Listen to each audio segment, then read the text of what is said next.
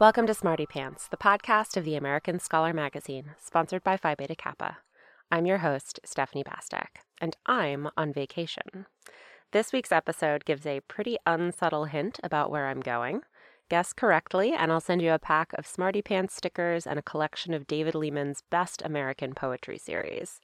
So shoot me an email with your mailing address to podcast at theamericanscholar.org that's also spelled out in the show notes. And if you haven't done so already, rate us and review us on iTunes, Spotify, or wherever you listen to podcasts. Especially if you listen on Spotify, please rate us. We were pretty late to the party, and I don't think we have any ratings. So please rate us. It helps others find the show, and we really appreciate it. With no further ado, here is your hint. In 1889, a group of Jewish families fleeing Russian pogroms arrived in Argentina, hoping for a new life, or at least a safe place to reside for a while before making their way to Israel.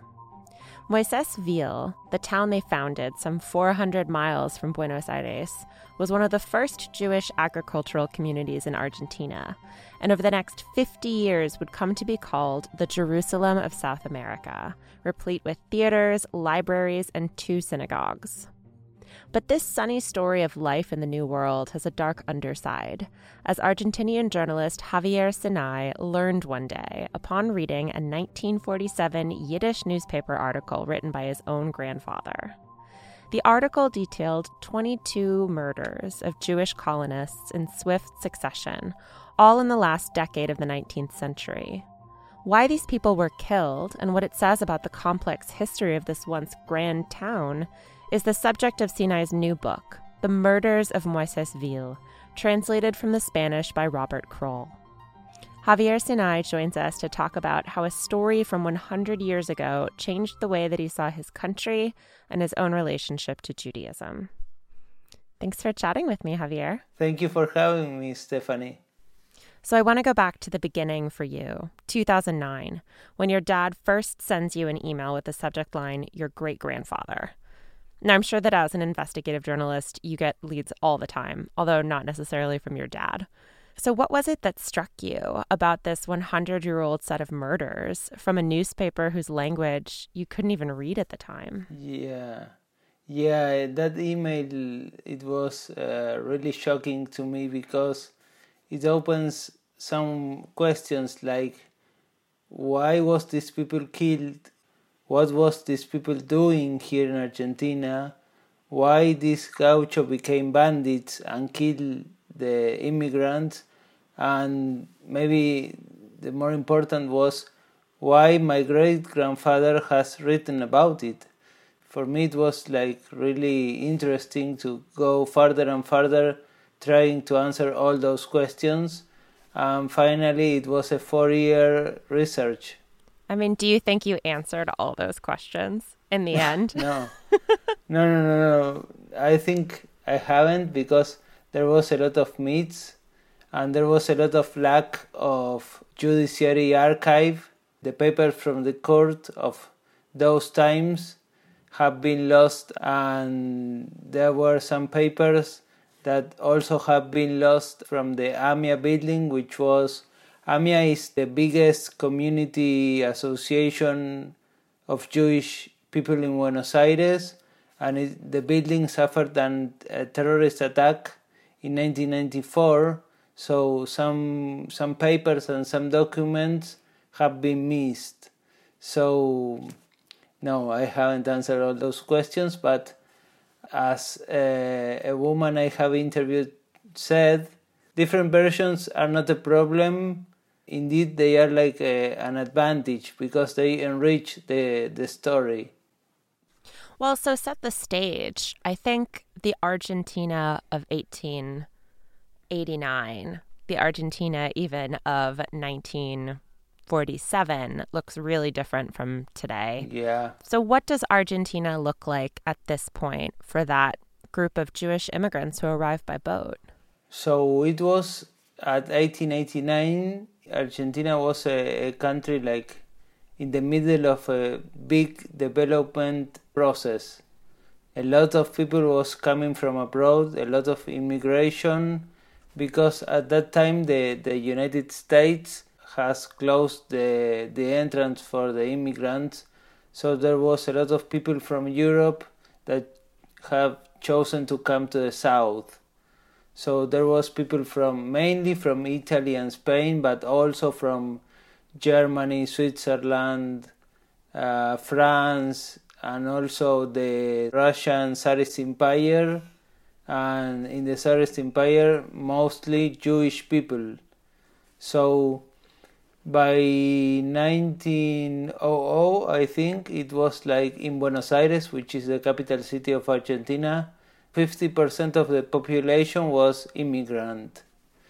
And by 1910, Argentina was one of the 10 richest countries in the world uh, mainly because of its agro production. So it was a, a, time of of a lot of opportunities here in the south. And as one Turkish friend of mine said, and and she has illuminated me, she said the people who went to the south uh, should have been people very optimistic because going to the end of the world to start a new life you have to be really optimistic so I think all these people was willing to start something new, something big, and they they have indeed, although there were a lot of dangers here. Yeah. So I mean, let's let's talk about the murders because I think it illuminates some of the the myths of Argentina. You know, I think of Argentina circa 1900. I think of gauchos. Um, yeah. You know, just like running the pampas, like taking care of cows. Um, but it seems like it wasn't all that pleasant, and there were a lot of conflicts, and some of those conflicts ended in in bloodshed. Yeah, you know, the thing was that there there was this gaucho pastoral image until maybe the 1860s and by that time the liberal governments of the country started a process of modernization of the economic system of Argentina and that meant that gauchos who were nomad nomad people or who were uh, at least very informal workers they needed to be put in discipline so they, they need to stop going from one place to another. So they need to be put in one farm. And the liberal government started a campaign to bring here immigrants from Europe to put in the in the provinces because there was a lot of space in the country with few people. So the gauchos who didn't want to accept that discipline, that new economic system, they they became outlaws and bandits, and they went to live with the Aborigine people far away, and sometimes they came back to the settlements, to the agricultural settlements of the Europeans, and they rob and kill. They were fighting for their land and for a way of life that it doesn't exist anymore. So that that was the clash between cultures, between cultures and between times, between the pre- the present at that day and the past.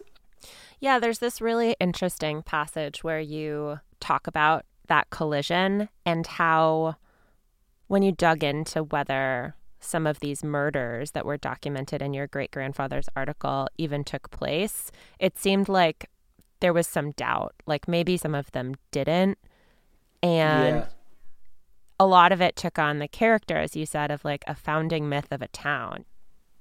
Yeah, there was a lot of myth because, for example, Argentina has the sixth largest Jewish population in the world. The myth of origin, we are told, is really naive. It's like uh, our ancestors escaped uh, Russian Tsarist Empire, where they suffered pogroms in the 19th century and they came here and they were uh, received with the open arms from all, all the people who who were here but indeed this story is about killings and robberies. Um, it's not well known here. My great grandfather was living in Moisesville in, in the 1890s when all these murders uh, were committed, and he he wrote a memoir in 1947 when he was uh, an old man, uh, and by that time there were no fact checkers, you know. So he has written part of the myth because I think it was by that time he was living in Buenos Aires, which is like uh, 400 miles from Moisesville. So there was no no chance to check some crimes and some stories. So there's a lot of myth because few people have investigated the, the really first steps of the Jewish Russian immigrant community here in Argentina. Why do you think that is? Like, why do people want to believe such a naive myth that they were just welcomed with open arms? Because uh, there is some anti-Semitism here in Argentina, which which is like in silence. Although Argentina has received a lot of Nazi leaders, it's not an, an anti-Semitic country, but there is something like in the bottom of our culture. So I think Jewish community here needed to to melt itself in the pot of all cultures here in Argentina.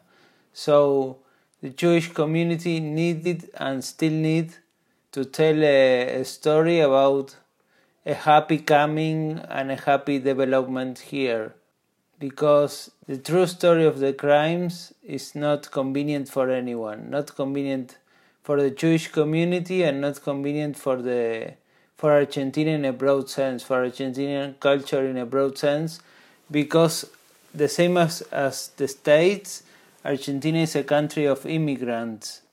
So the the official story of our country is is like the melting pot, you know, is everyone is is welcome here from wherever they come even if they're really not. Yeah. Yeah, that that's the origin of the knife stories, I think.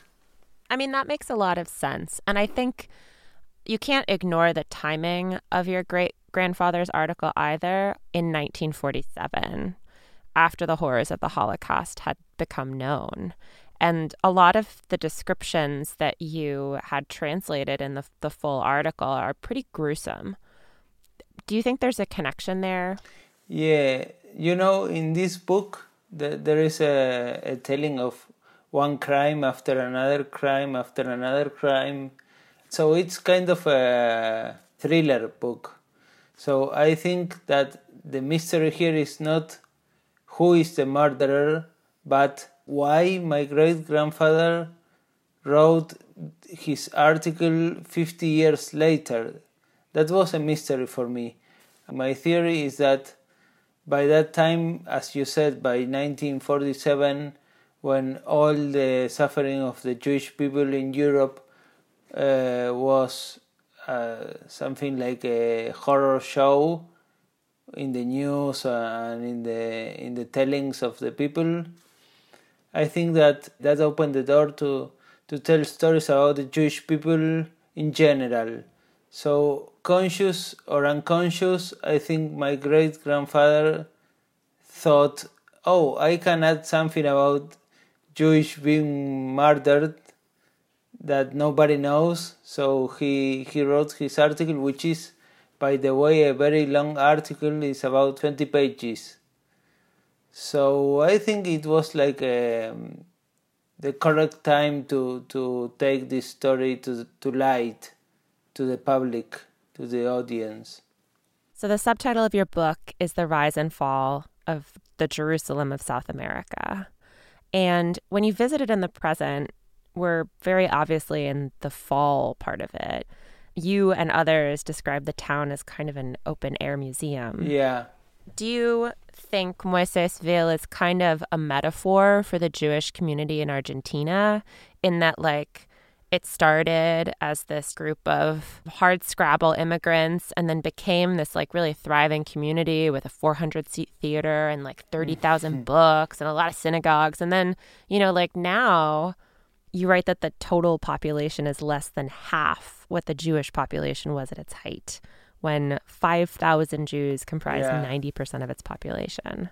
Well, I would say that the Jewish community here in Argentina is still big, but is especially big in the big cities like Buenos Aires and a few others.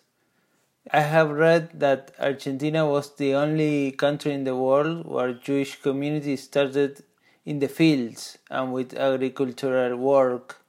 And I think Moisesville it's a metaphor of that because there are no more uh, agricultural work from from Jewish people now.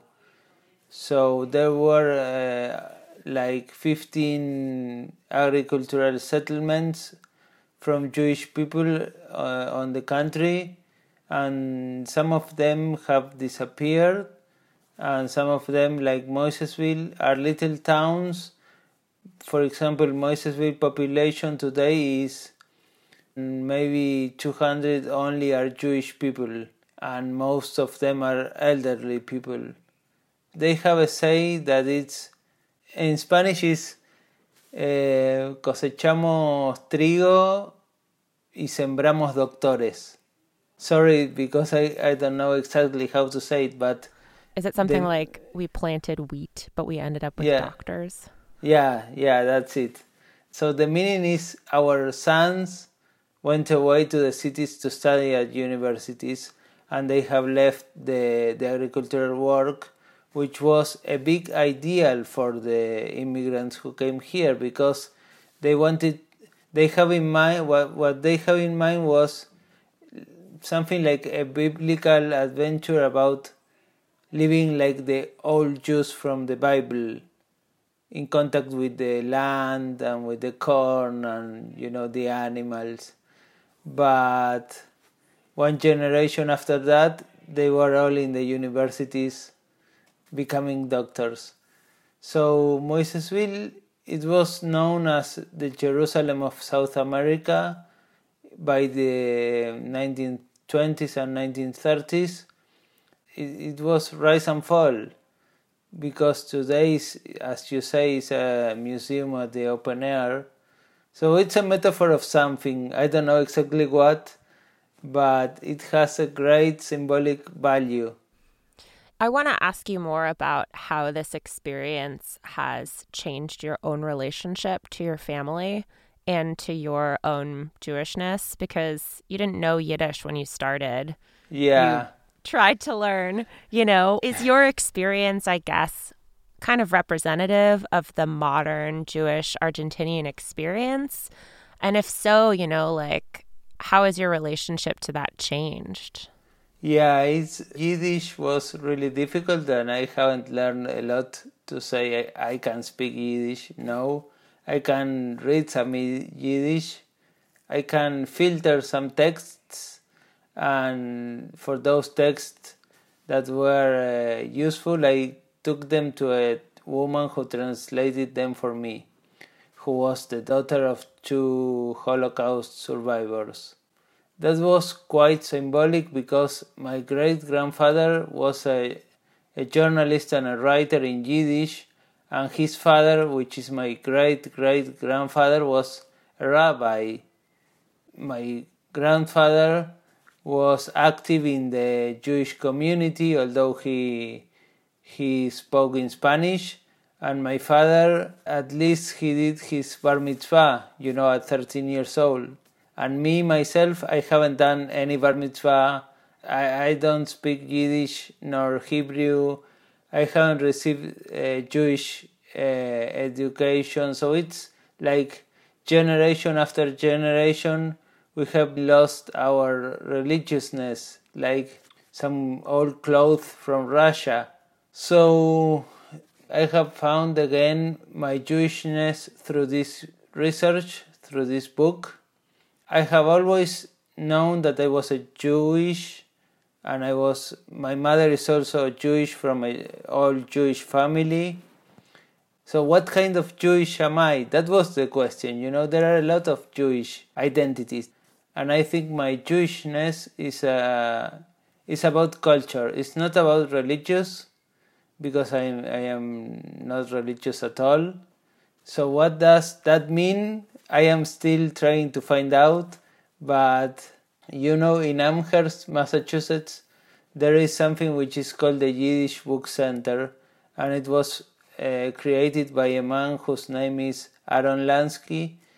Uh, he was uh, like 20 years old when he started getting books in Yiddish that all people throw away, and he said that for him being Jewish was that when a book fell to the floor, he picked the book and gave a kiss. So it was maximum respect for the books. And maybe I am that kind of Jew. So, what's your hope for this book in the end? You know, obviously, I'm reading the English translation, but for the Spanish one in Argentina, what do you hope readers come away with? You know, there is something in Yiddish which is called the Golden Kette, which means uh, the golden chain, and it's about the, the memory of the generations, like a chain of memory. So the Jewish people in Argentina are very proud of some writers from the 60s or from the 40s, but I think we don't know much about ourselves as Jewish Argentinian people back to the origins. So I wanted to contribute to that golden decade, to that uh, chain of memory, and maybe do do like something to to get back our ancestors, because 1890 was like a really interesting uh, time, and it was a time interesting to the Jewish people here and to the to the country in a in a broad way. And it's a time that we are not very used to go back and investigate. So i wanted to put you know like my little contribution to look back to our ancestors and as a mixed identity in argentina not only jews but as a country of uh, native people, immigrant people, and all mixes possible. You can find a link to Javier Sinay's new book, The Murders of Moises Ville, on our episode page. We'll be back next week. Till then, take care and stay sharp.